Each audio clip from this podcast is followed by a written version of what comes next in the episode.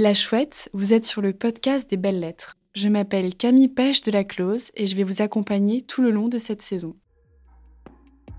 Je suis ravie de vous retrouver dans un nouvel épisode du podcast des belles lettres qui s'annonce luxuriant. Amateurs de boutures, de jungle urbaine ou amazonienne, de jardins en escalier ou de cueillettes sauvages, apprêtez-vous à pénétrer dans les arcanes du règne végétal avec Anne Merker, spécialiste de philosophie antique, et Marc Janson, botaniste. Pourquoi une philosophe viendrait-elle nous parler de plantes ou plutôt de classification des plantes? Je gage que vous avez dû vous poser cette question en lançant cet épisode, peut-être même avec une pointe de circonspection. Non seulement Anne Merker a accepté de quitter les rives de la Bruche, près de la forêt des Vosges où elle vit, pour rejoindre notre studio parisien, mais elle n'est pas venue seule. Dans ses bagages, vous trouverez un des personnages qui a le plus marqué l'histoire de la pensée, Aristote. Curieux insatiable, aussi à l'aise lorsqu'il traite des sciences de la nature que penché sur d'épineuses questions éthiques ou politiques, redoutable logicien, fin poéticien, le stagirite n'a eu de cesse d'explorer tous les domaines du savoir. Pour Anne Merker, cette incroyable élasticité de la philosophie aristotélicienne réside en un mot et pas le moindre, la vie. Aristote a mis son ardent désir de connaissance au service de la recherche de traits distinctifs au sein de la variété infinie du vivant, comme le rappelle notre invité dans un petit condensé passionnant et intitulé Aristote, une philosophie pour la vie. Pour autant, la facilité ne sera pas de mise, puisque nous n'avons hélas jamais retrouvé le texte intitulé Des plantes, supposément écrit par Aristote, équivalent parfait de son traité Partie des animaux. Mais il en faudra plus qu'un manuscrit perdu pour nous décourager. La première tentative de définition des plantes découle en effet d'une partition entre l'animal et le végétal. Regarder du côté du végétal, c'est donc aussi nécessairement le comparer au reste du vivant, et en la matière, Aristote demeure une puissante clé de lecture. Il ne sera pas le seul cependant, lui qui a essaimé chez tant de disciples. L'un d'eux, Théophraste, formule à sa suite une première tentative pour catégoriser les plantes, dont il parvient à délimiter plus de 500 espèces. Nous le convoquerons donc aussi et croiserons la route d'un dernier larron antique, Pline l'Ancien, qui rivalise avec les deux premiers dans sa folle entreprise de collecte naturelle. Suspendu à l'arbre généalogique des précurseurs du Grand Linné, je m'aperçois que j'oublie de vous présenter celui qui se situe à son extrémité la plus jeune et vigoureuse, j'ai nommé Marc Janson. Il arrive tout juste d'un des jardins les plus enchanteurs du monde, le jardin Majorel à Marrakech, qui fut la propriété d'Yves Saint-Laurent et Pierre Berger, et nous rejoint dans la fraîcheur nettement moins verdoyante des sous-sols de la chouette, à moins de considérer que les livres sont encore un peu des plantes. Après un passage remarqué en tant que responsable de l'herbier du Muséum d'histoire naturelle, cet ingénieur agronome, devenu un prodige de la botanique, ne s'est pas senti dépaysé parmi les nuances de bleu outre-mer qui recouvrent les murs de la Villa Majorelle. Ne sont jamais loin, en effet, les précieux palmiers sur lesquels il a entrepris de travailler pour sa thèse de doctorat, et dont il poursuit la trace aussi longiligne qu'ébouriffée aux quatre coins du globe. Cette quête effrénée qui combine contemplation, collection et conservation, ce goût immodéré pour les plantes dont il a bien fallu choisir une famille, les palmiers donc, cette vocation rare enfin, née très tôt et vouée à durer, Marc Janson nous offre la possibilité d'en discuter à la racine, si je puis dire. C'est-à-dire en essayant de comprendre dans quel sillage la botanique contemporaine est-elle née, quels sont ses modes de fonctionnement actuels et d'une certaine façon, profitant de la présence d'Anne Merker à nos côtés, dans quel courant philosophique s'inscrit-elle? Que nous dit la botanique de notre rapport au végétal et plus largement au vivant? Pourquoi avoir choisi de nommer et hiérarchiser la nature avec une précision presque maniaque, puis à partir du siècle de Lumière l'avoir classifiée? Est-ce une tentative vaine, en particulier à l'époque de l'extinction massive des espèces, et la marque d'une démesure typiquement humaine et fondamentalement tragique? Voici un bouquet de questions à partir desquelles nos deux invités, à qui je laisse à présent la parole, vont entamer leur discussion. Je vous souhaite une très bonne écoute, amis de la chouette, et aurai le plaisir de vous retrouver tout à l'heure. Nous voici donc, euh, cher Marc Janson, tous les deux pour euh, parler du vivant, de la nature, même encore au-delà du vivant, sous l'angle la question de la manière dont les nommer, nommer le vivant, le hiérarchiser, y a-t-il euh, ici euh, hubris, hubris euh, humaine? Et je commencerai peut-être, avant d'arriver aux plantes qui vont nous intéresser plus longuement, par envisager une hiérarchisation complexe qui s'est faite au début de la philosophie, en particulier avec Aristote, avec quelques tâtonnements, il faut, il faut bien le dire, mais une hiérarchie entre les plantes et les animaux. Mais une hiérarchie complexe, puisque selon la compréhension qu'en a Aristote, évidemment l'animal est considéré par lui comme étant plus complexe que la plante, ce qui n'empêche pas que d'une certaine manière il y a une plante en chaque, en chaque animal, dans l'idée que les fonctions du vivant se trouvent en série. Et la toute première fonction, c'est la fonction végétative, qui est déjà une fonction très complexe d'après Aristote, une fonction de nutrition, de croissance, de reproduction, et même aussi de dépérissement, puisqu'il faut rendre compte de la naturalité de la mort, en fait, et de la chronologie de, de la vie, enfin de la longueur euh, différente d'une espèce à l'autre euh, de la vie.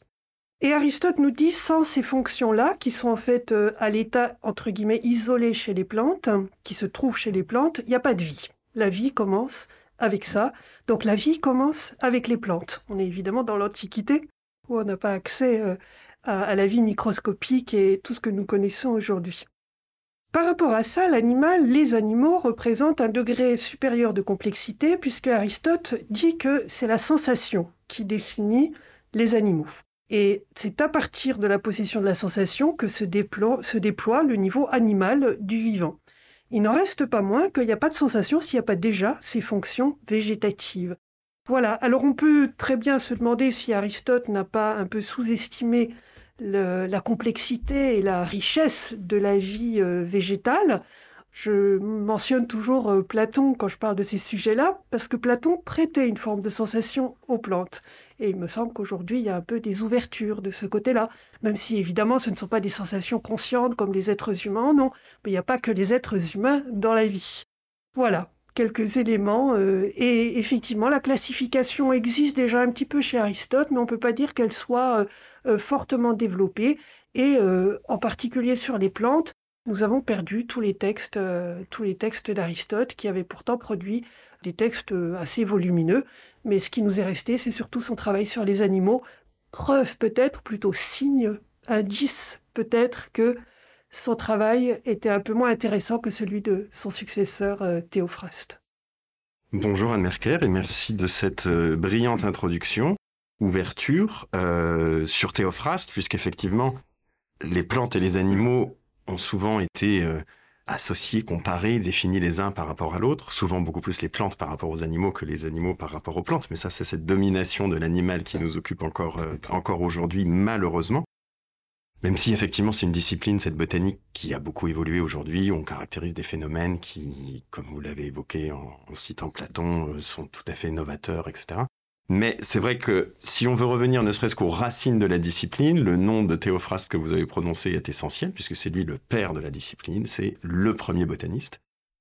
Dans une époque qui, comme toutes les époques, s'intéressait dans une époque d'essor économique assez extraordinaire, de grands échanges commerciaux, s'intéressait aux plantes pour ce qu'elles ont d'aspect le plus utilitaire, euh, les bois, les résines, les charbons, tout ce qu'on pouvait euh, produire à partir des plantes et tout ce qu'elles pouvaient avoir de plus utile.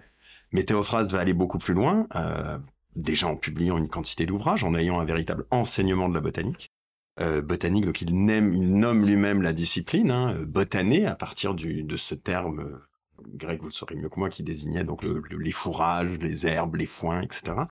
Et il va aller beaucoup plus loin parce que ça va vraiment être le premier à considérer que les plantes sont uniques, qu'elles ont des caractéristiques uniques et qu'au-delà de leur aspect utilitaire, il faut les caractériser dans ce qui fait leur biologie et leur, euh, et leur unicité. Et donc il va pour ce faire définir tout d'abord tout un premier vocabulaire, c'est-à-dire que là c'est important de dire qu'aujourd'hui on va parler de de hiérarchisation, de classification, mais que ni hiérarchisation ni classification ne peuvent exister sans une dénomination. Classer les espèces, c'est bien, encore faut-il connaître ces espèces et les nommer. Donc Théophraste va vraiment incarner, comme d'autres, hein, dans tout ce parcours, dans toute cette histoire de la botanique, ces deux aspects. D'abord nommer, nommer ça veut dire décrire, toutes ces fonctions que vous avez citées sont associées à des structures, à des organes qu'il va falloir nommer, qu'il va falloir décrire.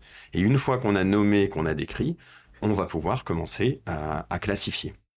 Alors, ce que Théophraste a de remarquable, c'est qu'on utilise non seulement toujours ce terme de botanique dont il est le père, on est toujours avec cette discipline qu'il a fondée, mais on est surtout encore aujourd'hui à utiliser des, concepts de famille de plantes, par exemple, qui sont directement issus de son travail.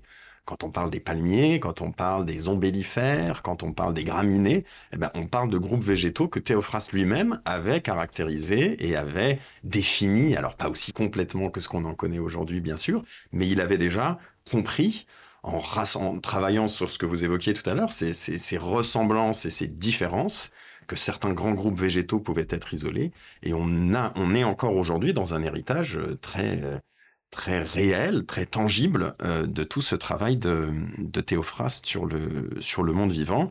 Alors, ce qui est étonnant aussi, c'est que dans son travail classificatoire qu'on vient d'évoquer, mais aussi dans son travail de description, on voit que son œil était le bon, que son, son instinct était le bon, puisqu'on utilise encore aujourd'hui, quand on utilise une flore pour identifier les espèces, des notions de botanique qui sont définies par Théophraste. Il va définir les sépales, les pétales, les corolles dans lesquelles les pétales sont fusionnés ou au contraire les pétales sont libres.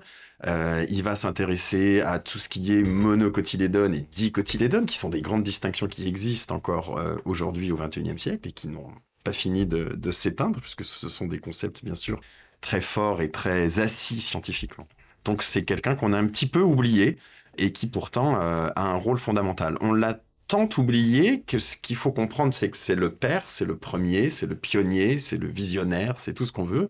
Et après sa mort, cette approche unique, cette exigence unique, tout ce travail de terminologie, de vraiment de donner corps à ce que sont ces plantes et à leurs caractéristiques, va complètement disparaître. Alors on parlera tout à l'heure de Pline l'Ancien, c'est vrai que Pline s'est beaucoup servi du travail de Théophraste, mais en partie pour le compiler, pour faire quelques ajouts, mais comparé à, au travail phénoménal de, première main qu'a pu faire Théophraste, c'est très faible.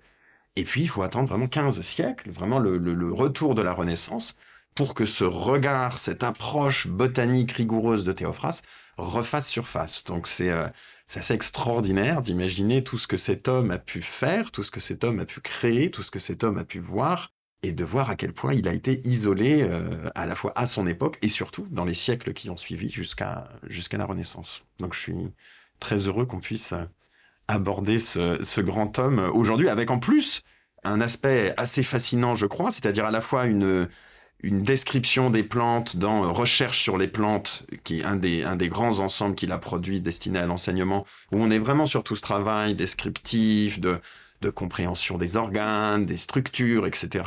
Et après, dans la cause des plantes, on est beaucoup plus dans la physiologie. Donc on est sur un homme qui embrasse quand même extrêmement large. Alors évidemment, aujourd'hui, on serait incapable d'embrasser aussi large puisque les, champs disciplinaires se sont beaucoup scindés, se sont éminemment spécialisés. Mais je trouve ça aussi assez extraordinaire qu'à son échelle à lui, avec aussi peu de prédécesseurs, euh, autant euh, euh, érudits sur les plantes, il ait eu cette ce pressentiment presque qu'il y avait le visible dans la recherche, euh, recherche sur les plantes avec tous ces aspects de morphologie, de phyllotaxie, d'organisation des feuilles, etc. Et cet instinct aussi que chez les plantes, en termes de physiologie, il y avait quand même quelque chose aussi qui était absolument unique et fascinant en développant tout ce, tout ce travail sur le, la cause des plantes.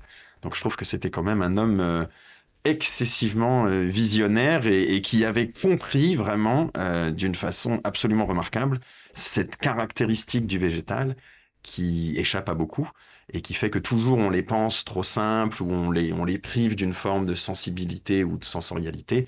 Mais les plantes, c'est aussi un univers chimique, c'est un, une, une, usine et une, une, capacité à générer une diversité chimique absolument euh, extraordinaire. Et ça, je crois que Théophraste l'avait euh, définitivement compris dans, dans son approche euh, antique. Pour rebondir sur ce que vous avez dit de, Théophraste, euh, c'est très frappant effectivement de, voir, euh, bon c'est un exemple, il y en a d'autres chez les Grecs, hein, où d'une certaine manière ils arrivent à une maturité euh, de, la science qui après met des siècles et des siècles à être prolongée ou à être dépassée. Pour malgré tout tempérer un tout petit peu le, le caractère totalement isolé, ce que vous avez rappelé sur Théophraste, hein, deux traités, un traité de, recherche sur les plantes et un traité sur les causes. Pour le coup, c'est typiquement l'esprit aristotélicien, puisque Théophraste a été le successeur d'Aristote, hein, donc il, ne, vient pas non plus de, rien. Et c'est exactement la méthode qu'applique et que revendique Aristote dans ses travaux sur les animaux et qu'il a certainement mis lui-même en œuvre dans ses traités perdus, son traité perdu euh, sur les plantes, à savoir déjà faire ce que vous euh, rappelez très justement, un travail de description, de relever des faits. Et ça, c'est ce qui correspond à, la notion de recherche, historia en grec, toujours cette historia, c'est l'histoire, c'est celui qui sait parce qu'il a vu, parce qu'il a beaucoup vu, beaucoup observé. Et très souvent, malgré le côté dépassé de la, la, physique aristotélicienne, de la zoologie aristotélicienne ou des recherches antiques, on est quand même assez étonné de cette capacité d'observation.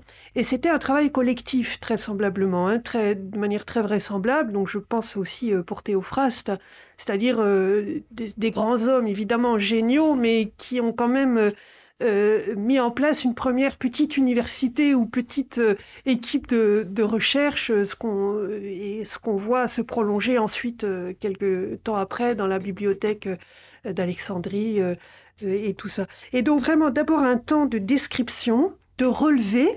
Je pense que c'est le genre de choses qui vous parlent dans votre métier de botaniste, de relevé, de description, d'observation, qui ensuite est organisé et qui euh, permet le deuxième temps qui est la recherche de la causalité, la recherche des causes.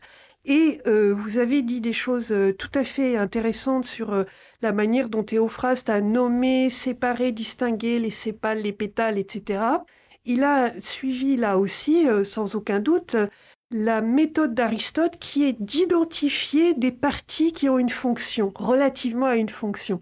Et c'est assez frappant de voir que finalement, dans l'observation elle-même, il y a déjà une perspective théorique qui est prise. Il n'y a, jamais d'observation neutre, il n'y a jamais de relevé neutre. On cherche toujours quelque chose à partir d'une préconception. Et Aristote aborde les organismes vivants, d'ailleurs justement précisément c'est peut-être le premier à les penser comme des organismes, c'est-à-dire structurés par des organes. Et ça paraît tellement évident aujourd'hui, on est tellement habitué, mais c'est quand même une révolution conceptuelle de se dire le vivant est constitué d'organa, c'est-à-dire d'outils, d'instruments qui visent à l'effectuation d'une fonction. Et ce n'est pas un pur utilitarisme, euh, parfois on relie euh, les travaux euh, d'histoire naturelle d'Aristote en disant oui, c'est de l'utilitarisme. Non, derrière la notion de fonction, il y a un, fondement métaphysique très fort chez Aristote qui est que dans l'organe, il y a de la potentialité. Et la vie, c'est précisément passer à l'acte. C'est précisément l'acte même de cette potentialité et c'est l'atteinte d'une forme de plénitude à partir de cette potentialité. D'où une philosophie de la vie qui est très belle chez Aristote, qui est que chaque vivant finalement vise sa propre finalité qui n'est rien d'autre que l'actualisation de son être même. Et cela vaut pour les plantes, cela vaut pour les animaux, en sachant que finalement il y a plusieurs modalités de vie. Vivre, ça peut se faire sur le mode de la plante et en quelque sorte, la plante, même si dans une échelle des êtres on peut la considérer comme euh, moins complexe, inférieure, la plante a sa propre perfection. Et sa perfection, c'est cette actualisation parfaite de sa propre fonctionnalité, de ses fonctionnalités, de sa vie, et ce que Aristote appelle aussi à la suite de Platon, cette forme de participation à l'éternité par la reproduction. La reproduction qui permet de laisser un autre être que soi-même, mais un autre semblable à soi-même, ce qui permet de d'avoir de manière cyclique une image de l'éternité que l'individu vraiment euh, euh, singulier ne peut pas atteindre puisque la vie ici est, mortelle. Absolument. Et puis c'est une observation remarquable parce qu'elle nous, elle nous présente aussi le, contexte actuel, qui est le, contexte où l'on comprend que la vie s'inscrit dans, dans de grands processus d'évolution et de sélection, ce qui à l'époque, bien sûr, de Théophraste et d'Aristote n'était pas euh, caractérisé, mais qui influe énormément sur la façon dont on va approcher la classification du vivant.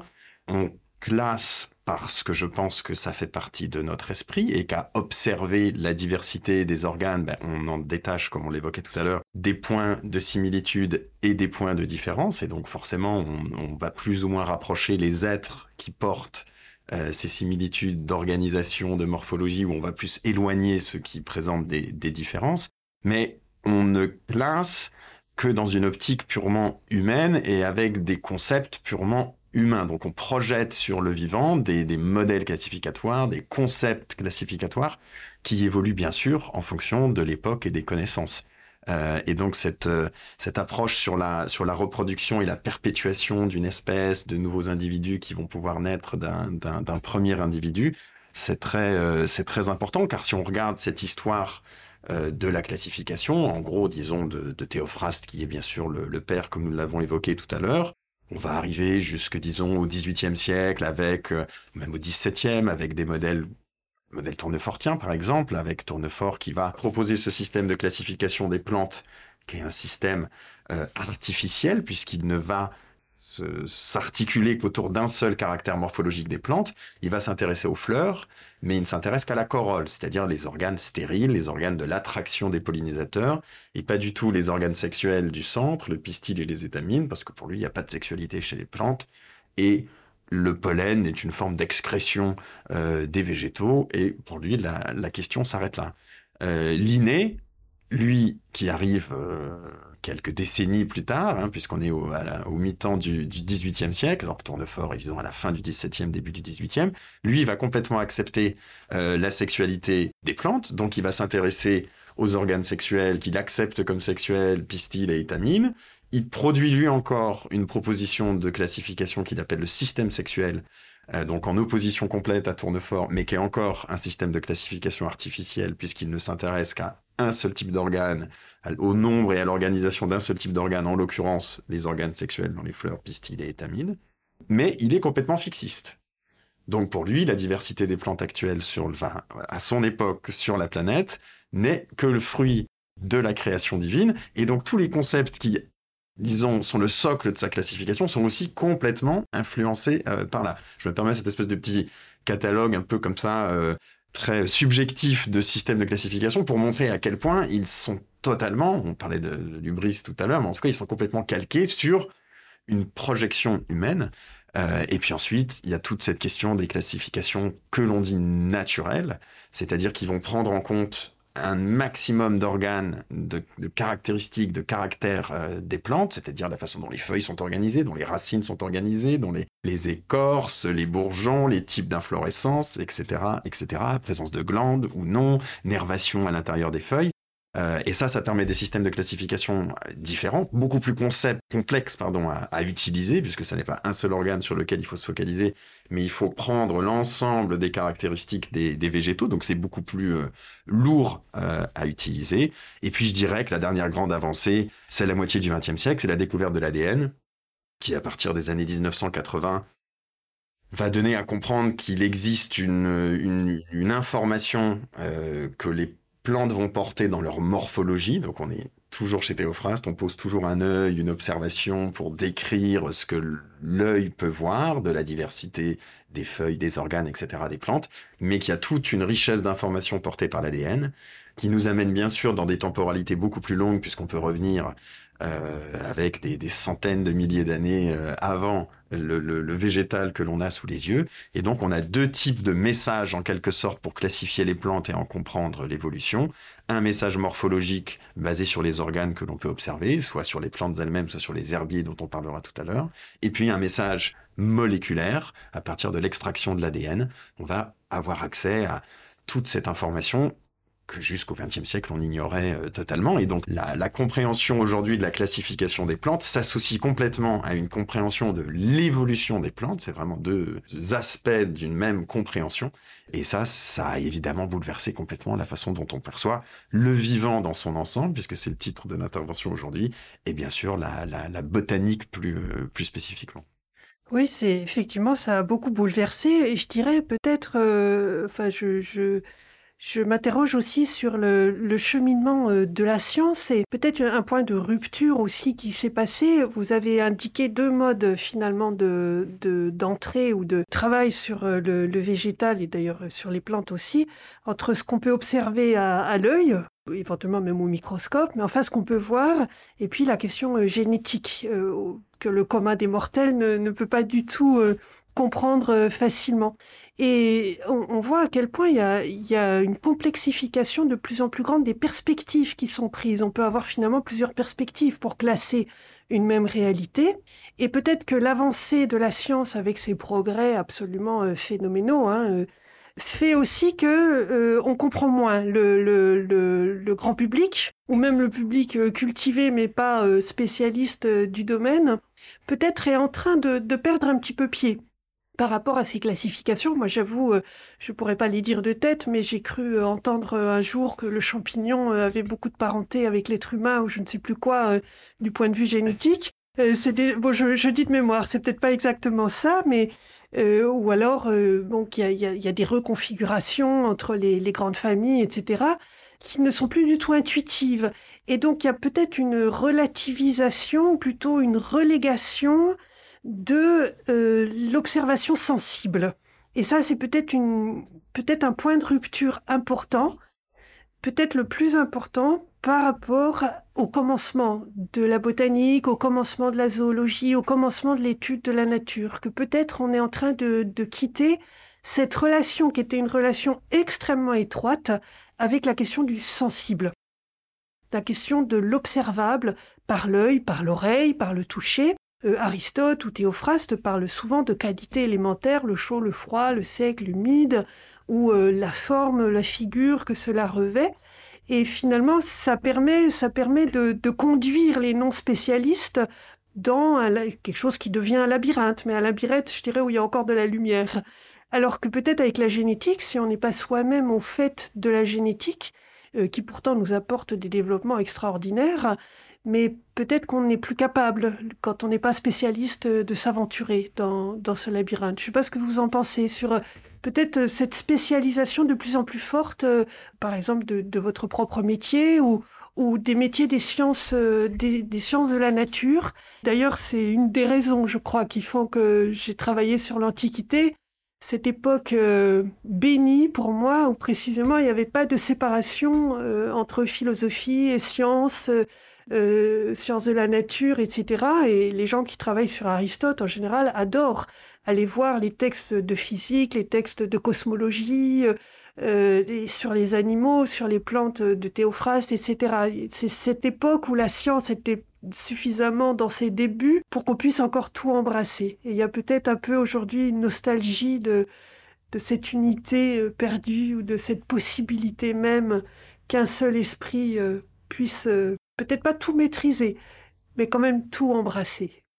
Alors je vous, rejoins totalement, à la fois sur cette peut-être cette euh, cette euh, relégation de l'observation directe qu'on évoquait avec Théophraste et qui, on en parlera tout à l'heure évidemment, n'a jamais euh, autant eu d'urgence à, à, exister, je dirais qu'aujourd'hui, même si dans les faits, je crois qu'on a perdu ce regard. Je suis cependant pas certain que ce soit lié à une sorte euh, d'avènement un peu fulgurant de la génétique et de l'approche moléculariste, en tout cas sur la partie classificatoire et, compréhension des, phénomènes euh, évolutifs euh, du monde vivant, même si je suis d'accord avec vous sur le fait que ce, moléculaire a pris de plus en plus de place pour des raisons qui sont pas forcément les bonnes. Alors après, c'est une, une interprétation que j'en fais, mais je trouve qu'on donne beaucoup de crédit aux publications qui sont faites, de crédit en argent sonnant et trébuchant au laboratoire euh, autour de toutes ces questions de barcoding du vivant, de de, génomique, de, de, de, qui sont des sciences, comme vous l'avez dit, à, très juste titre, absolument essentielles, des, grands progrès dans la compréhension du monde, etc. Euh, mais qu'on a quand même toujours tendance à considérer que publier une nouvelle espèce, euh, ça reste un peu quelque chose de, pas très utile à, l'immense euh, entreprise intellectuelle que représente le moléculaire. Moi, je, je, je, me porte complètement en faux par rapport à ça, par rapport à ce que j'évoquais tout à l'heure, c'est-à-dire on ne peut classifier que ce que l'on a nommé. On peut travailler sur l'évolution des êtres, mais encore y aurait-il fallu que ces êtres existent, et pour qu'ils existent scientifiquement, il faut les nommer, il faut les décrire. Je pense qu'on a toujours tendance à mettre en avant effectivement le moléculaire euh, au détriment d'une science beaucoup plus empirique euh, d'observation et de description, mais qui pourtant a totalement lieu d'être aujourd'hui, puisque on évoquera ça aussi tout à l'heure sur cette hubris, c'est-à-dire euh, comment avoir l'ambition de, classer l'ensemble du monde vivant, alors qu'au moment même où nous nous parlons, tout le monde sait très bien que ce monde vivant est en train de, disparaître à grande vitesse avant même, dans de nombreux cas qu'on ait pu euh, le nommer, le décrire et l'observer. Euh, donc je pense qu'on est vraiment à une époque où il faut remettre ces deux approches au même niveau. Après, le moléculaire n'a pas tué l'observation et le morphologique, je dirais. C'est-à-dire qu'aujourd'hui, on est vraiment sur des approches combinées. Donc, l'avènement du moléculaire a bouleversé beaucoup de choses dans les classifications, c'est vrai mais c'est plutôt l'interprétation des signes qui a été modifiée, si vous voyez ce que je veux dire, si j'arrive à être clair. C'est-à-dire qu'il y a encore besoin d'observer et de, et de voir ces signes et de les caractériser. Après, l'interprétation que peut en faire le promeneur euh, du dimanche, et je le dis avec infiniment d'affection pour les promeneurs du dimanche, va peut-être être différente aujourd'hui avec tous les acquis du, du, du, du moléculaire, mais ce geste d'observation et cette morphologie a encore un sens et a encore euh, lieu d'être.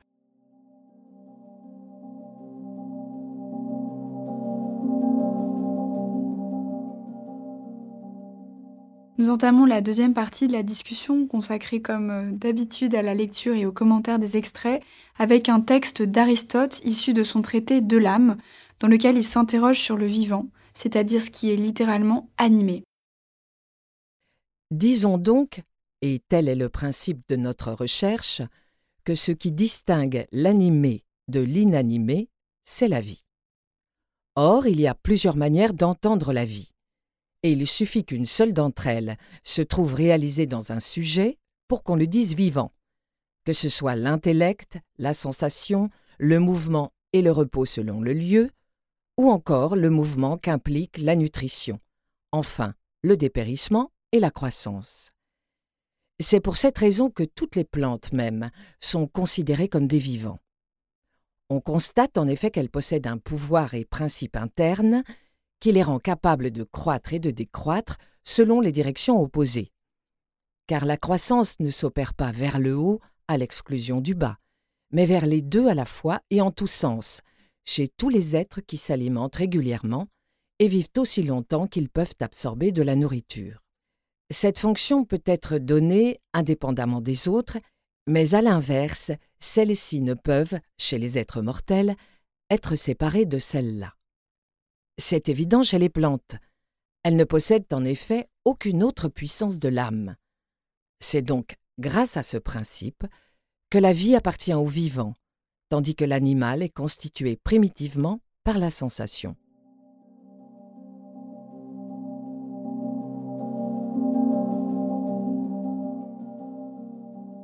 C'est un très beau texte d'Aristote du traité de l'âme qui euh, contient des, éléments essentiels qu'on retrouve euh, régulièrement dans, les textes d'Aristote sur le vivant, à savoir euh, d'abord la première idée qui est vraiment très très importante, c'est qu'il y a plusieurs manières d'entendre la vie. Et ça, c'est quand même une invitation qu'Aristote n'a peut-être pas assez suivi jusqu'au bout, mais c'est une invitation à penser qu'il y a des modes de vie, des types de vie qui euh, ne, ont des étrangetés les unes par rapport aux autres et qu'on doit qualifier de vivant même ce qui paraît peut-être moins vivant, voire pas vivant.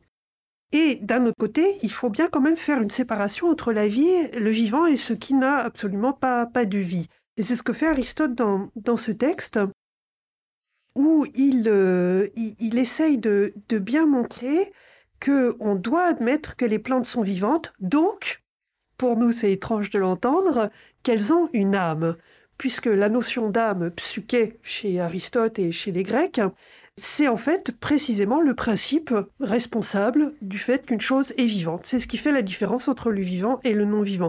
Les plantes ont une âme. Une âme, c'est-à-dire un principe de vie. Et puis après, dans le texte, il, fait une différence entre la plante et les animaux, la sensation étant caractéristique des animaux, la sensation, Aristote là est tranchant. Les plantes n'ont pas de sensation, à la différence de Platon dans le Timée, à la page 77 de mémoire, qui euh, admet que les plantes ont une forme de sensation, mais sans avoir euh, d'opinion. On dirait aujourd'hui sans avoir de conscience, sans avoir peut-être de, de perception. Aristote est beaucoup plus tranchant. La sensation définit l'animal. Nous définissons l'animal par la possession de la sensation et par la première de toutes les sensations, à savoir le toucher. Voilà. Donc une forme de rupture. Est-ce que c'est encore pertinent aujourd'hui? Alors, moi j'y vois beaucoup de, vertus à ce texte. Déjà, il assume complètement que les plantes sont vivantes. Pour avoir parfois affaire au, au grand public euh, à essayer de défendre la cause des plantes, euh, je sais que c'est pas toujours très clair dans, tous les esprits. Donc ça déjà c'est très important. Et ensuite, quand il parle de cette croissance dans toutes les directions et qu'il inclut complètement dans l'identité végétale l'appareil racinaire, c'est extraordinaire aussi, puisqu'en général, même quand on dit aux enfants dessine-moi une plante, ben, elle sort du sol, euh, l'arbre sort du sol et les racines sont complètement euh, oubliées. Donc ça c'est infiniment important. D'autant plus que je crois que cet appareil racinaire des plantes est aujourd'hui source de découvertes assez extraordinaires qui viennent à reconsidérer beaucoup beaucoup d'aspects de choses que l'on vient de discuter et que l'on va discuter encore ensemble. Et donc cette cette lumière mise sur l'appareil racinaire, je crois, est assez euh, assez remarquable. Alors après, le toucher, les sensations. Oui, si on veut coller sur les plantes des modèles animaux, forcément, ça ne fonctionne pas. Euh, l'idée du toucher, par contre, on peut trouver euh, plusieurs exemples dans le monde végétal qui montrent qu'il y a une sensibilité au toucher euh, chez les plantes. On peut évoquer ces, ces, cette, la plante qu'on appelle le, le sensitive, Mimosa, Mimosa pudica en latin, puisqu'elle est si pudique que quand vous la touchez, eh bien, les folioles qui composent la feuille se, referment dans un mouvement euh, excessivement euh, rapide, ce qui montre que, ou des phénomènes d'accrochement, euh, des lianes qui ne sont pas autoportantes, donc qui ont besoin de s'accrocher sur un support pour pouvoir tenir comme ça, érigé. Et donc, on sait très bien qu'il y a une sensibilité au toucher qui est, qui est manifeste. Sauf que c'est différent. Les plantes, c'est l'altérité absolue par rapport au modèle animal que nous, que nous suivons et auquel nous, nous appartenons. Donc, effectivement, il y a toujours une temporalité différente. Le mouvement existe chez les plantes, il le dit très clairement. Il est effectivement euh, manifeste dans beaucoup de directions, il se traduit dans, bien des aspects et dans bien des organes.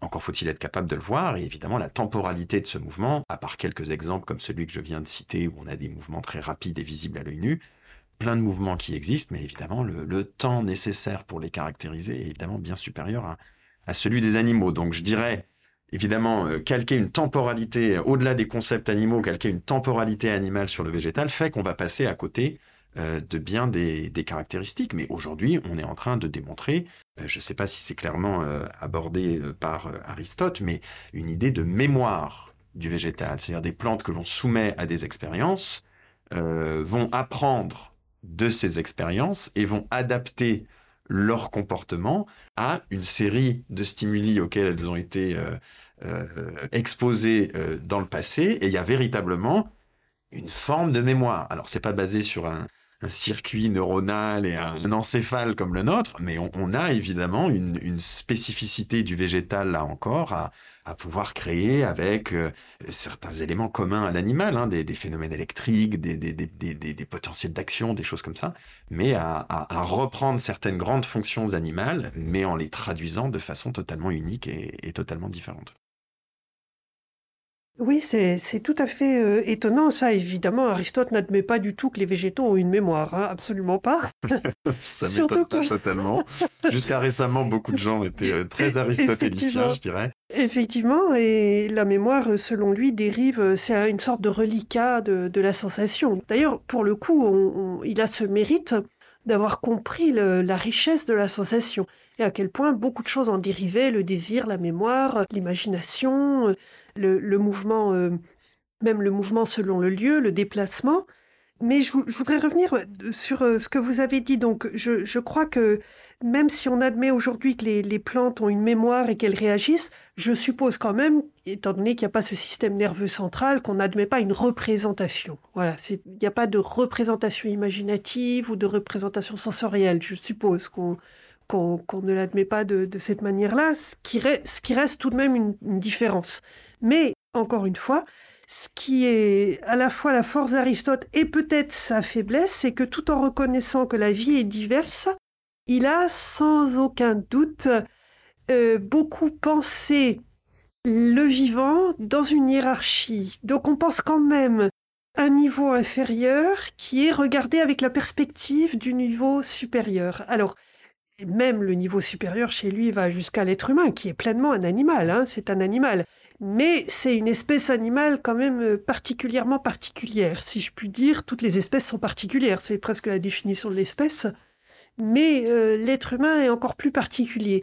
Et on ne peut pas dire qu'Aristote pense tout systématiquement à partir de l'être humain, mais quand même il y a une valeur paradigmatique de l'être humain qui, selon lui, est l'être le plus conforme à la nature. D'ailleurs, il ne considère pas que l'être humain sort de la nature. Il considère que quand il se réalise, il reste pleinement à l'intérieur de la nature, y compris avec sa technique, y compris avec sa techné, qui n'est pas euh, une activité de rupture avec la nature, puisque la techné, selon Aristote, imite la nature imite le, fonctionnement naturel et parfois parachève la nature quand la nature ne réussit pas à aller jusqu'au bout de, son propre euh, élan.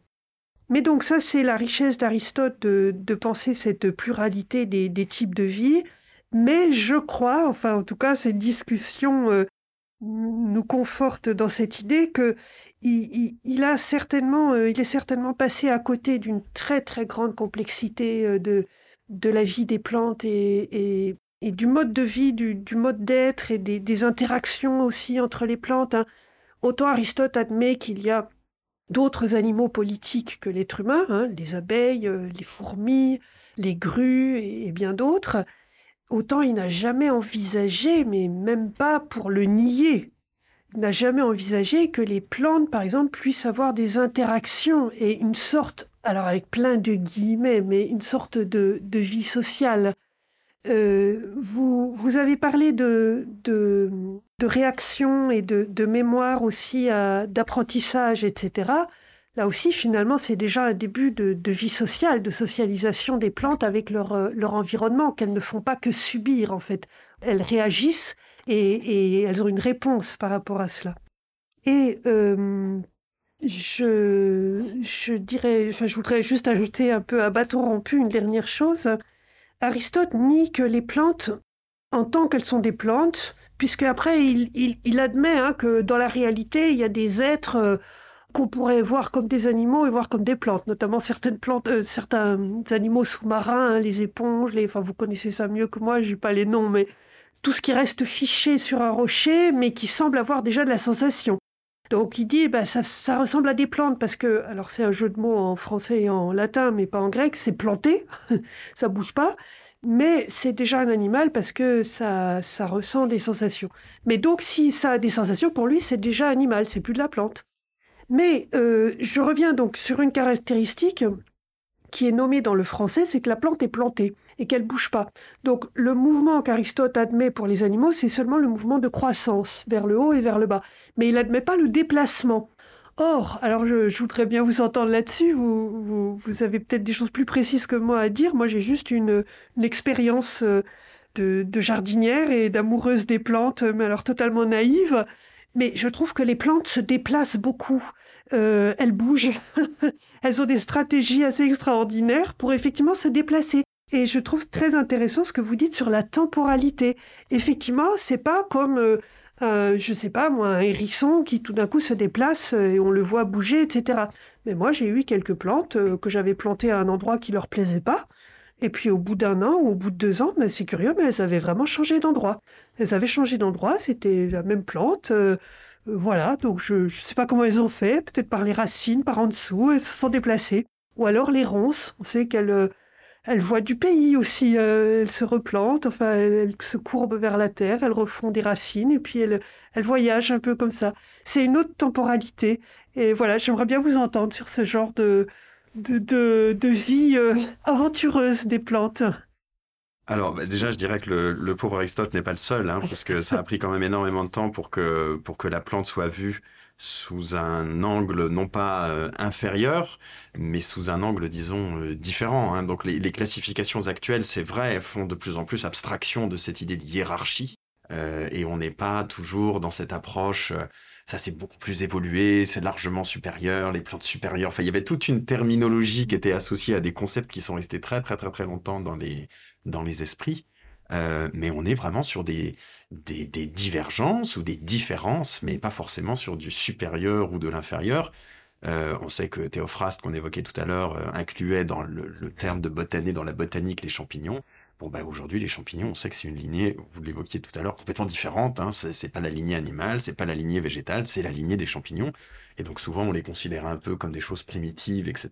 Et en fait, non, c'est juste une, forme de vie et une lignée évolutive complètement euh, différente. Donc je pense qu'aujourd'hui, on arrive à un peu mieux euh, caractériser tout ça, mais les plantes souffrent toujours de cette... Euh, de ce, de ce, ce, phénomène d'infériorisation euh, constante ou au contraire de continuer à vouloir absolument calquer sur les plantes euh, comme les, les, le bon anthropomorphisme dont nous sommes souvent euh, les auteurs des, modèles animaux, des calques animaux qui ne, qui ne fonctionnent pas. Et effectivement, si on veut considérer que le mouvement, le seul mouvement digne d'être considéré, c'est le mouvement animal, certaines plantes ont des mouvements euh, aussi rapides, voire plus rapides que les animaux, dans la dispersion des graines, dans la dispersion des fruits, dans, euh, mais ils sont plus rares. C'est vrai que l'échelle le, du mouvement du végétal est quand même beaucoup plus lente, mais les plantes se déplacent. Oui, les, les grands palétuviers qui sont montés sur racines et chasses se déplacent. C'est-à-dire, c'est pas, c'est pas une plante mère qui, par la dispersion de ses graines, va dans les générations suivantes qu'elle engendrera, euh, provoquer un, mouvement d'un individu par rapport à un autre, c'est vraiment à l'échelle du même individu plante, euh, on va avoir des mouvements. On a les bananiers, par exemple, qui ont des gros rhizomes, mais de ces gros rhizomes émerge un nouvel individu, une nouvelle tige, disons, de ce même individu, et qu'on va avoir comme ça une, plante qui va se déplacer sur euh, plusieurs mètres de, de distance facilement. Les, les palétuviers que j'évoquais tout à l'heure se déplacent de plusieurs dizaines de mètres parfois. Donc c'est des mouvements qui sont réels, qui sont importants.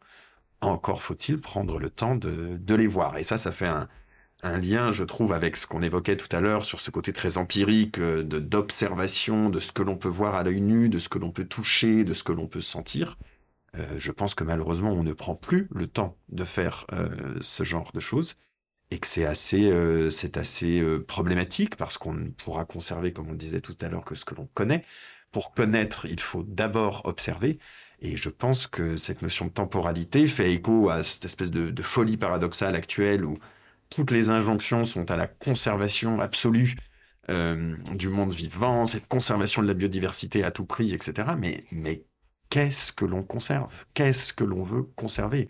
Si on n'est même plus capable d'observer voilà, des, des phénomènes de déplacement des plantes elles-mêmes, etc., comment peut-on imaginer, voire euh, suffisamment connaître et suffisamment se connecter à l'altérité absolue des plantes pour euh, éventuellement penser à pouvoir les conserver. Donc dans, ces, euh, dans cette spécificité du végétal que l'on discute, il y a aussi vraiment des clés à la fois de compréhension du monde, mais aussi vraiment de, sauvetage du monde tel qu'il existe aujourd'hui dans, toute sa diversité. Oui, et de sauvetage, pas seulement pour nos intérêts à nous, mais de sauvetage, euh, je dirais, en soi, pour la beauté euh, et la complexité du végétal euh, lui-même. Tout à fait.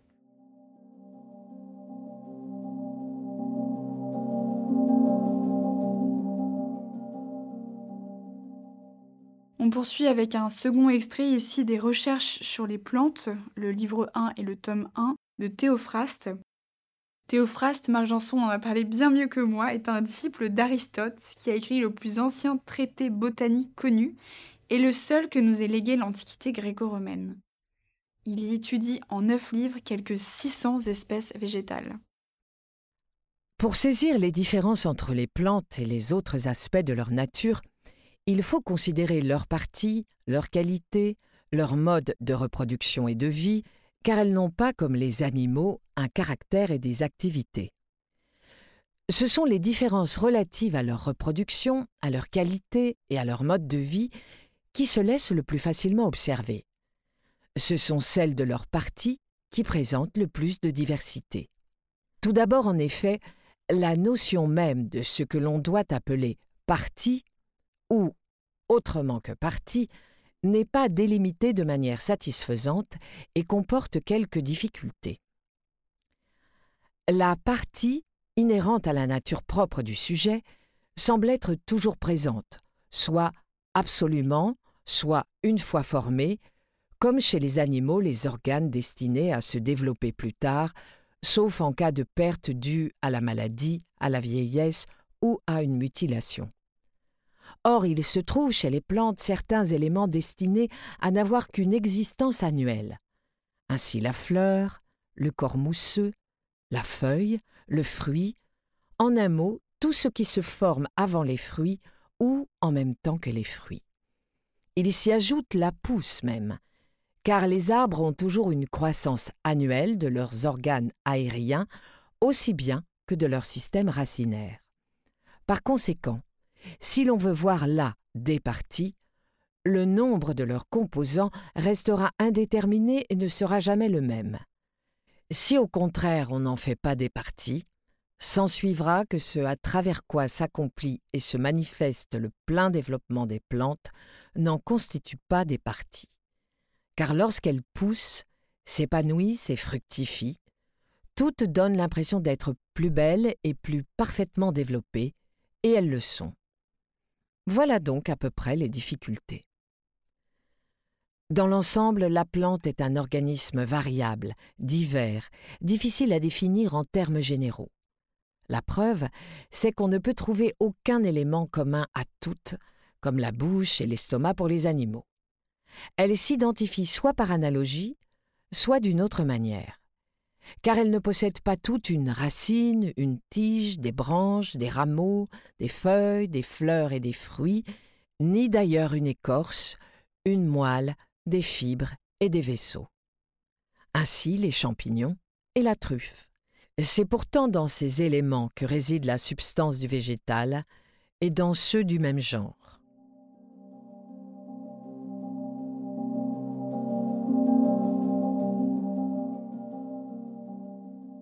On retrouve comment, comment effectivement le regard sur la, botanique a évolué depuis l'époque de, de Théophraste, mais on retrouve aussi néanmoins ce qui fait cette fascination que l'on peut ressentir envers le monde végétal quand on commence à s'y intéresser. Et Théophraste lui-même a travaillé là-dessus, sur ces notions de, reproduction à partir des graines, mais aussi de reproduction que l'on dit végétative, c'est-à-dire tous ces phénomènes de marcotage, de bouture, c'est-à-dire comment à partir d'un fragment de l'individu, j'arrive à reproduire un individu euh, dans, sa, dans toutes ses composantes, c'est-à-dire qu'à partir d'un morceau de tige, ben, la plante est capable de refaire par exemple apparaître des racines, ce qui existe à quelques exemplaires, enfin, il y a quelques exemples dans le monde animal de, ce genre de, reproduction euh, asexuée, mais c'est quand même essentiellement dans le monde végétal qu'on va le, retrouver.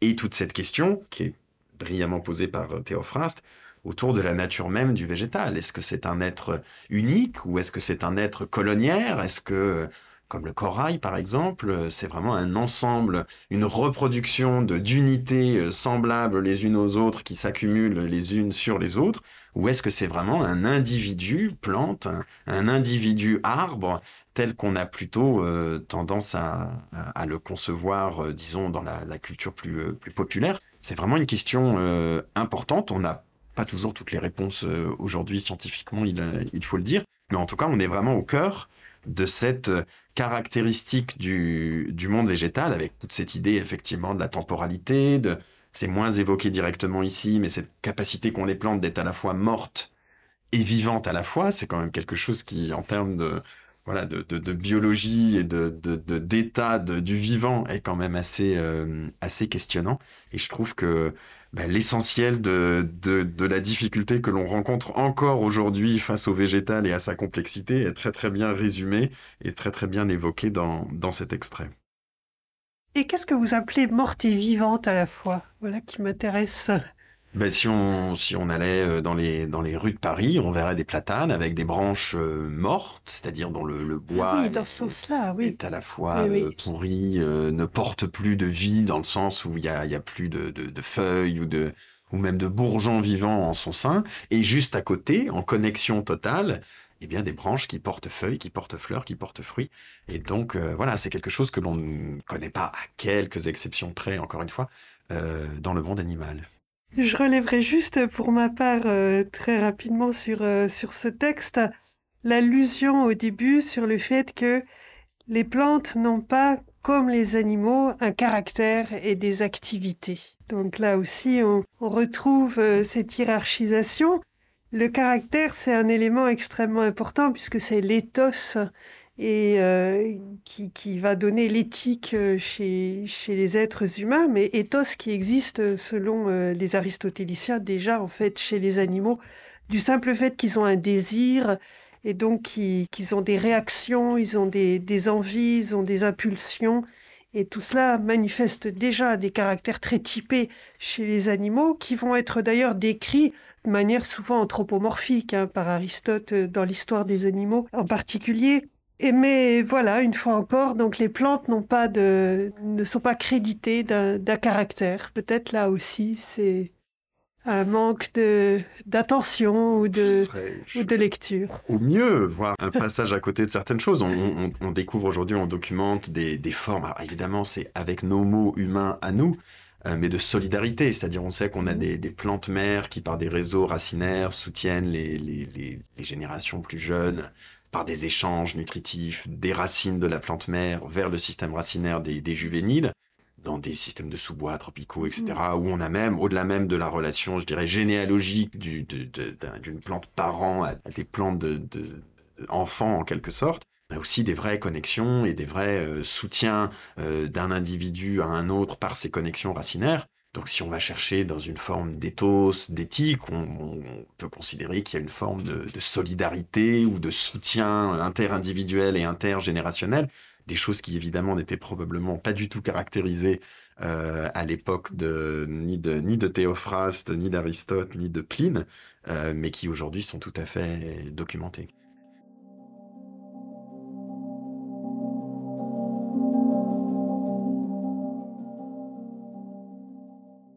Poursuit avec un extrait de la monumentale Histoire naturelle de Pline l'Ancien. De Pline, son illustre devancier, Buffon écrit avec admiration au fronton de sa propre histoire naturelle qu'il a travaillé sur un plan bien plus grand que celui d'Aristote, car il a voulu tout embrasser, et il semble avoir mesuré la nature et l'avoir trouvée trop petite encore pour l'étendue de son esprit. Certaines de ses intuitions, comme celles que vous allez entendre, ont été vérifiées par des botanistes modernes. Les naturalistes les plus exacts on dit que les arbres, et à vrai dire tous les végétaux que la terre produit, même les herbes, ont les deux sexes. Pour le moment, il suffit d'avoir rappelé cette observation qui n'est manifeste dans aucun arbre plus que dans le palmier. Le mâle fleurit, la femelle ne fleurit pas et a seulement un bourgeon en forme d'épi. On assure que dans une forêt naturelle, les palmiers femelles privés de mâles n'engendre pas. Que plusieurs femelles autour d'un seul mâle inclinent de son côté leur feuillage, qui semble le flatter. Que lui, hérissant sa chevelure, féconde les autres par son souffle, par la vue et par la poussière même. Que l'arbre mâle étant coupé, les femelles veuves deviennent stériles. Leurs amours sont si bien connus que l'homme a imaginé de produire la fécondation en secouant les fleurs et le duvet des mâles, ou même seulement leur poussière sur les femelles.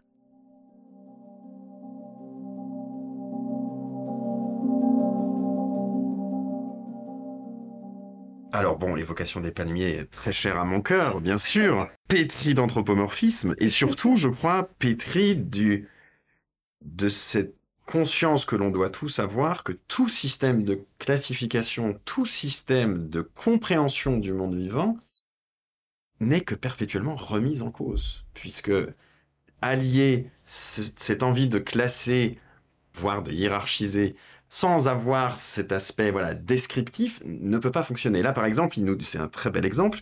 Il nous dit voilà le palmier. Aujourd'hui, on connaît à peu près 2800 espèces différentes de palmiers, dont quantité euh, sont euh, dioïque, c'est-à-dire avec des fleurs contenant à la fois des éléments mâles et des éléments femelles. Donc, à la lueur de l'histoire et à la lueur des découvertes qui ont été faites depuis l'époque de Pline et qui sont encore faites aujourd'hui constamment, tous ces systèmes, toute cette compréhension, toute cette classification est perpétuellement euh, modifiée, nourrie, voire complètement bouleversée. Donc j'aime beaucoup ce texte pour ça. J'aime aussi beaucoup ce texte parce que là, c'est vraiment, euh, comme je le disais tout à l'heure, une projection anthropomorphique totale sur la, les pauvres femelles que l'on prive de leur mâle. Euh, bon, on peut y voir euh, énormément de choses. Il y a évidemment toute une partie scientifique rigoureuse, c'est-à-dire oui, et c'est vrai, les palmiers ont été parmi les premiers végétaux qui ont permis de documenter la reproduction, en tout cas de pressentir une reproduction sexuée. Théophraste lui-même en parlait, donc on est vraiment encore une fois dans une une ligne directe de, tout ce travail de Théophraste qui va nourrir euh, beaucoup euh, Pline l'Ancien. Euh, donc il y a une partie indéniable. encore une fois empiriques, c'est-à-dire c'est des choses qui étaient utilisées depuis des milliers d'années, qui n'avaient jamais vraiment été caractérisées. Aujourd'hui encore, on utilise les fleurs mâles des palmiers pour féconder artificiellement les fleurs femelles. Et puis ensuite, il y a voilà toute cette toute cette personnification, toute cette humanisation des, réactions, des mouvements, des adaptations des plantes qui est assez qui est assez étonnante et, assez euh, sympathique vu euh, vu comme ça. Assez amusante euh, en effet et je pense quand même que Pline a conscience de, de deux niveaux de discours puisque Enfin, disons, je, je, veux bien lui créditer cela. Il commence avec les naturalistes les plus exacts. Et là, il y a, je dirais, la factualité scientifique. Et puis il continue après avec on assure que. Voilà, on assure. on nous dit que. Et là, on a vraiment une espèce de, de mise en scène, de danse avec les femmes autour euh, du mâle, hein, évidemment. Bon, c'est non seulement anthropomorphique, mais on pourrait dire andromorphique ou phallocentré. Voilà. Mais c'est très amusant et je, je peux on peut supposer que Pline euh, s'est aussi un petit peu amusé avec, ce, avec cet extrait euh, tout à fait fabuleux. Oui, l'allusion à la chevelure, etc. Oui. est quand même assez, euh, assez signée aussi. Voilà, tout à fait.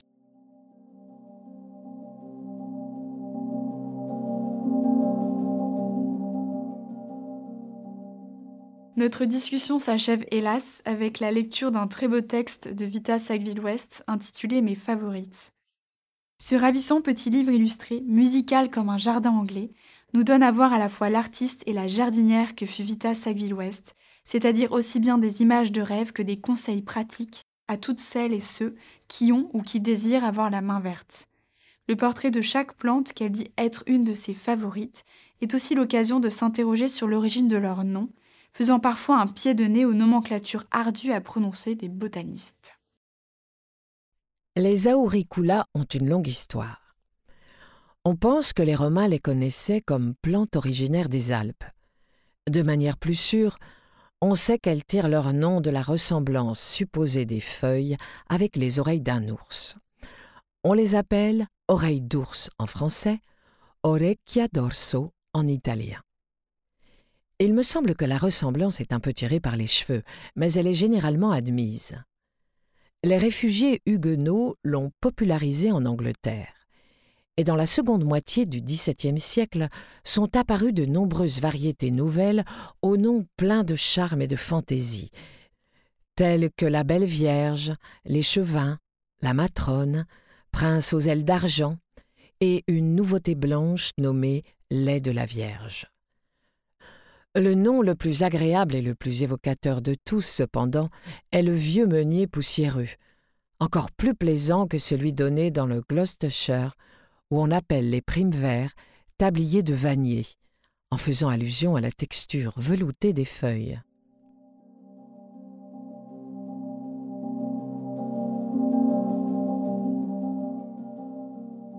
Alors, ce qui est très intéressant dans ce texte, je crois, c'est que là, on, on évoquait la nature ou le vivant euh, dans le, titre de, de, cette, de cet échange. Et là, on bascule dans autre chose. On n'est pas dans une nature sauvage qui est issue de ce qu'on évoquait ensemble tout à l'heure, c'est-à-dire des processus évolutifs, ancrés dans une temporalité très longue, avec l'œuvre de sélection, etc. Là, on est dans une mainmise en quelque sorte de l'être humain sur le monde vivant. On est dans le jardin, donc on est dans l'artifice. Et de cet artifice vont naître des croisements entre espèces qui, par exemple, dans la nature ne pourraient pas se croiser.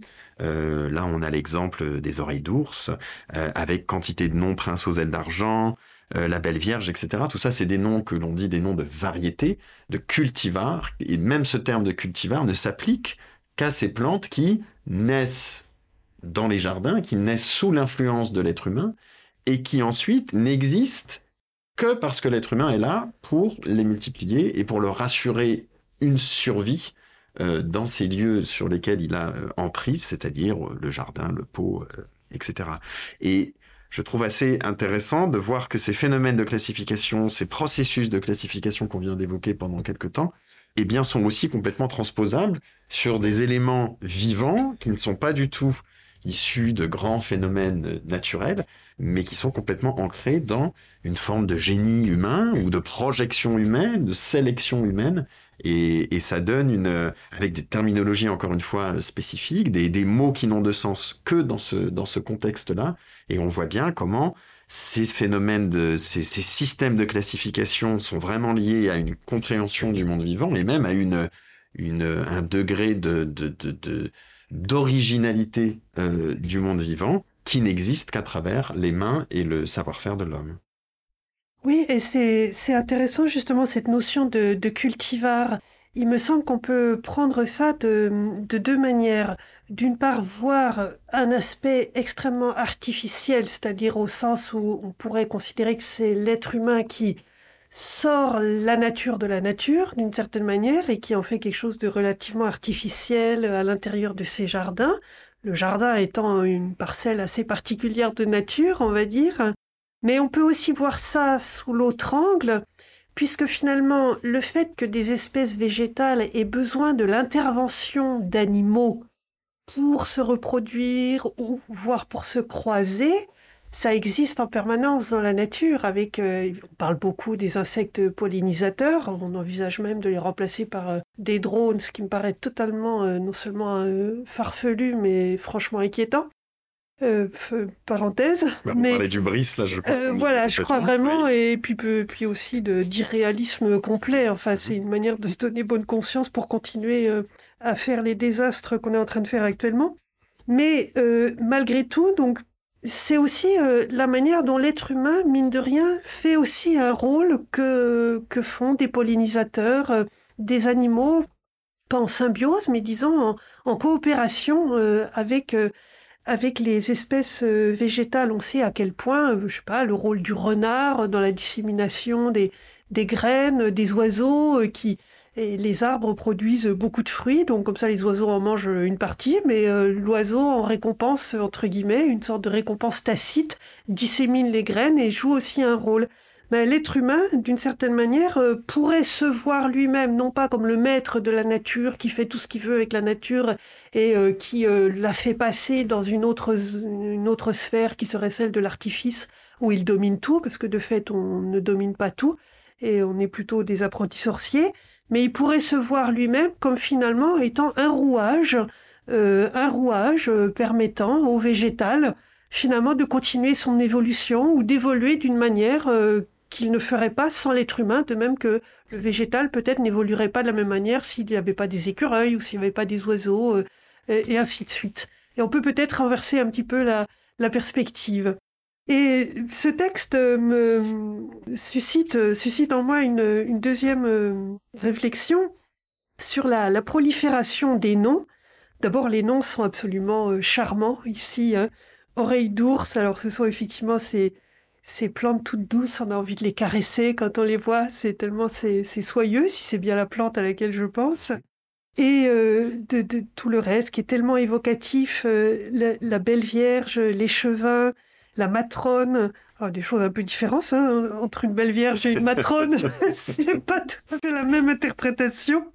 Euh, ça révèle peut-être beaucoup de la psyché de ceux-là même qui donnent les noms. Et quelque part, le, philosophe euh, Nietzsche dit que le, le, pouvoir de donner des noms, c'est, l'apanage des maîtres, en fait. C'est, c'est celui qui nomme domine. Et toute dénomination est une perspective, un ascendant pris, euh, pris sur la chose.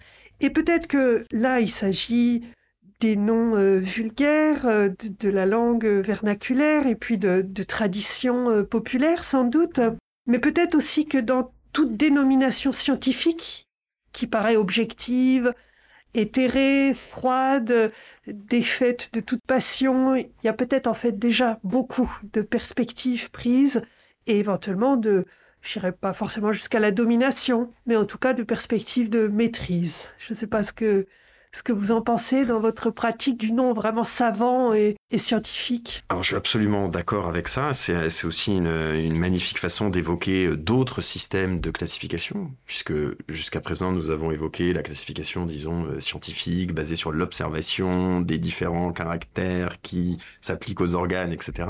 Mais si on veut rester, ne serait-ce que dans l'Antiquité, euh, ce que Dioscoride va faire après avec des matérias médicaux, c'est une classification des plantes en fonction de leurs propriétés médicinales. Donc, on projette toujours et complètement, à la fois dans la dénomination, comme vous venez de le, dire, mais aussi dans la façon dont on les classe et dont on les organise et dont on les rassemble. Et c'est complètement l'apanage des maîtres, et c'est ce qui explique aussi que durant toute cette période médiévale, il y a eu cette espèce de vide absolu par rapport à, à cette compréhension des plantes, parce que ceux qui les connaissaient, c'était euh, les, moines dans les monastères, les, simples médecines, etc. Donc c'était un énorme pouvoir qui était donné à celui qui connaissait les plantes et qui pouvait les utiliser pour soigner. Et donc il y a aussi toute cette toute cette dimension, euh, voilà, de de cette connaissance qui devient une forme de, distinction, de, de pouvoir très important et qui est, très flagrant dans, dans, dans l'histoire de la botanique. Ce qui est beau aussi dans tous ces noms et dans toute leur diversité, c'est que je crois que c'est finalement dans l'apprentissage et dans la mémoire de tout un chacun ce qui domine. Rares sont ceux qui connaissent les noms latins des plantes, donc tous ces noms vernaculaires qui sont si divers, si euh, chatoyants, euh, osés, enfin dans, toute cette diversité de connotations de, ces noms, on a aussi vraiment une part de notre mémoire collective. Et, je trouve aussi que c'est toujours symptomatique quand vous parlez de projection, de voir qu'il y a une quantité extraordinaire de ces noms qui ont des références soit à l'anatomie humaine, la pulmonaire, l'hépatique, soit au monde animal, euh, les oreilles d'ours, euh, les pattes de chien, les, les dents de lion, les, tout ce qu'on peut imaginer. Le monde animal est extrêmement représenté dans tous ces noms vernaculaires et ça montre bien probablement comment il est plus facile instinctivement pour nous de nous projeter dans un univers animal que de nous projeter dans un univers végétal, ou en tout cas de se référer à des caractéristiques du monde végétal. Oui, et malgré tout, tout ça, c'est quand même euh, une sorte de sentiment confus de co-appartenance, je dirais, entre l'humanité et la sphère euh, des plantes et des végétaux. Absolument. C'est un pressentiment génial de ce que l'on caractérise aujourd'hui scientifiquement. Merci infiniment à tous les deux pour cette discussion foisonnante autour du vivant. Je précise à nos auditeurs que comme de nombreux intervenants de cette saison, vous ne vous connaissiez pas avant d'enregistrer ce podcast. C'est d'autant plus formidable d'assister à un échange aussi fluide entre deux spécialistes qui œuvrent dans des domaines a priori très différents. Je vais tenter de défricher tout ce qui a été dit à ce micro. Vous avez commencé, Anne Merker, par remonter la généalogie de la classification du vivant jusqu'à Aristote. Le philosophe grec a établi une première hiérarchie entre les plantes et les animaux, les animaux étant jugés à la fois plus complexes que les plantes et, point essentiel, dotés de sensations. Aristote ne réalise pas une réelle classification, mais fonctionne plutôt par analogie. Il cherche à articuler des ressemblances et des différences entre les êtres. Il invente aussi le concept clé d'organa, des organismes structurés par des organes. Malheureusement, les travaux d'Aristote sur les plantes n'ont pas été retrouvés, contrairement à ceux célèbres sur les animaux, et c'est ce pan entier du travail aristotélicien qui n'arrive à maturité qu'avec Théophraste. Théophraste, considéré comme le père de la botanique, propose la première classification des plantes.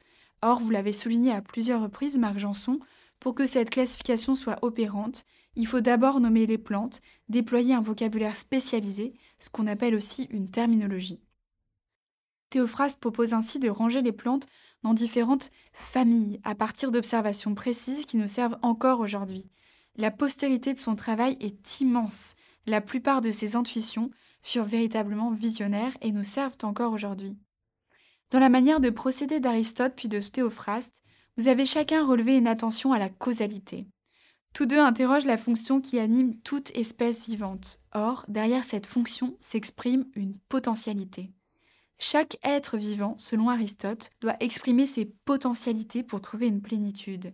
Chaque être vivant vise donc à atteindre sa propre perfection, et celle-ci se niche, sans aucune hiérarchie cette fois, du plus infime au plus complexe des êtres.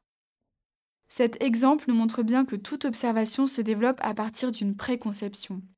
Notre rapport au vivant est toujours le fruit d'une réflexion théorique qui n'est pas neutre, il nous est impossible de nous débarrasser de notre optique purement humaine lorsque l'on essaie de comprendre le vivant.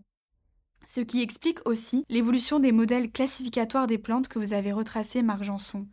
Chacun porte la marque de son époque, d'un certain niveau de connaissance, mais aussi de croyance. chacun porte la marque de notre hubris, pour reprendre un terme antique, c'est-à-dire de notre démesure. Nous adoptons souvent démesurément une posture englobante face au vivant, par souci de maîtrise la plupart du temps. Vous y voyez même Marc Janson, l'apanage du maître. Ainsi en va-t-il des modèles déployés par Tournefort au XVIIe siècle, puis Linné au XVIIIe, qui sont marqués par exemple par l'idée que toutes les plantes sont le fruit de la création divine et qu'elles n'évolueront pas. Cette perspective fixiste implose au XXe siècle avec la découverte de l'ADN. Au message morphologique délivré par les plantes, que l'on peut observer à l'œil nu et qui de fait reste le même que celui que Théophraste pouvait observer bien plus tôt, s'est ajouté un message moléculaire à travers l'extraction de l'ADN. Ce message moléculaire peut nous renseigner sur l'évolution de la plante dans une temporalité beaucoup plus longue. Mais il ne peut pas se substituer à l'observation.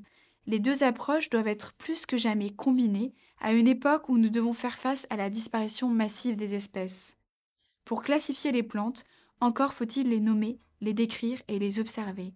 Or, on sait que nous ne pourrons pas connaître une grande partie d'entre elles.